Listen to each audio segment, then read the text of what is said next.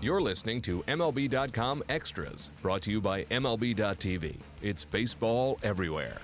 Padres are getting ready to wrap up the first month of baseball season, and I think things are kind of going maybe the way we expected, which is probably not what Padres fans want to hear, but it is what it is. I'm Alyson Footer. I'm here with AJ Cassavell, who covers the Padres. And AJ, um, I actually want to start with uh, talking about somebody who's actually not on the 25 man roster, but it is sort of big news. Austin Hedges, who is a top catching, we don't call him a prospect because he's got major league experience, but um, the next guy up, I guess, and he's out for a while with uh, after having surgery. So what happened there? Yeah, uh, so he he injured his he fractured a hamate bone in his left hand uh, while swinging, and actually the news is better than the Padres initially thought. They initially said six to eight weeks. Uh, he's getting surgery today, and uh, so he will have. Uh, he will only be out apparently four to six weeks. The Padres uh, say now, and apparently he texted uh, Padres manager Andy Green saying it's going to be four. So, all things considered, from what we thought it was going to be yesterday to what we think it might be now, it's better news for the Padres. But the the, the problem really is just the fact that he's hurt. And he was going he was going along so well. He was hitting over 300, and he was arguably the Padres' best hitter during spring training. Uh, so, and and he, he's always been a defensive guy. He's always had all the tools defensively, but he seemed to kind of be turning the corner offensively. And this is one of those injuries that Giancarlo Stanton had some similar last year. This is one of those injuries that uh, it, it can when you come back, you're not necessarily your full self offensively right away. Yeah, I mean they have to be really careful. There's no reason. I mean that's nice that they have shortened it from from six to eight to four to six. I guess I'm more suspicious or precautious of this when I'm thinking about pitchers. But there's mm-hmm. no reason for a guy who's not in the big leagues right now to be rushed for any reason whatsoever. I'm sure that they will proceed cautiously with him. Um, yeah, there's, but there's yeah, no reason at all. And the one yeah. thing is they're they're they're going to remove the bone, so once it's gone, theoretically there shouldn't be an issue. But uh, coming back from surgery uh, is never easy, and there's there's always a time there's always a recovery period and an adjustment period to uh, just seeing live pitching again. Um, offensive catchers are luxuries. Well, I, I guess guys who can, catchers who can hit who are really good defensively. That's like a that is the hardest thing to find. It is, mm-hmm. there is never an overload of catching prospects anywhere in baseball. Um, but that so so the injury aside, I mean, it has to be encouraging for them to see the progress that he has made um, at the plate. I mean, we don't know if it's going to translate to the big leagues, but it certainly is a big step in the right direction. He's already hitting over 300. Yeah, and the organization kind of thought he, he was he's major league ready, kind of already at the end of spring training. Andy Green said it, it, he he said sending Hedges to AAA was one of the tougher decisions he had to make because he thought he proved himself major league ready in spring training, but at 23 years old and as one of the club's top, I mean, he's not technically a prospect, but as one of their top young players, they want to make sure he's getting at bats every single day and that, that he's kind of continuing, uh, continuing his progress on offense because the progress was so good. So uh, obviously this this is a little discouraging because he won't be getting those at bats. Uh, but like you said, it, you, you can never have uh, too much catching in an organization. And Hedges has a very bright future ahead of him. He's only 23 years old, uh, so if he's out for a month now, uh, you know what? If you have to be safe and hold him out an extra week or two, that's not the worst thing. No, definitely not. Okay, so there have been some bullpen call-ups. Uh, the fact that the bullpen is already gassed is uh, not a, a good indication of how things are going, but they have had to shuffle things around. So Michael Kirkman comes up. What can you tell us about him? Say that again. Sorry, I can hear you. Uh, Michael Kirkman. What can you tell us oh. about him at the bullpen?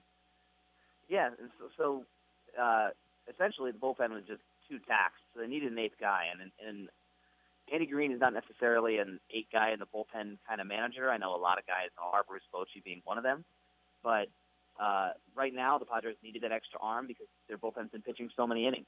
Uh, uh, their starting pitchers have not been going deep enough, and that's probably the biggest reason for the bullpen struggles. The bullpen, uh, the bullpen's numbers are not pretty, but that's what happens when they're throwing so many innings. So Kirkman really is just he's just re, he's just a reinforcement. Um, at this, at this point, they kind of just decided, hey, we need that extra arm in our bullpen if our starters aren't going to be giving us all this time or all these innings. Right. So they're in. Uh, so Padres are playing the Giants right now, and their last two losses. They lost the first two games of the series, five to four, one nothing. Um, is that more frustrating for them to be right there um, and to have these games winnable and then to not win them, considering the start they have to the season, which is not very good? Absolutely, it's it these. I would say these two games are probably the most frustrating in the Padres clubhouse of any of the games so far this year. Obviously, they don't like getting shut out in, in the opening series against the Dodgers, but at the same time, you can you can stomach those losses and say, hey, we deserve to lose those games. I would argue that the Padres have outplayed the Giants the last two days, uh, but that one big hit at that big moment just hasn't come. And last last night, the, the Padres had plenty of chances.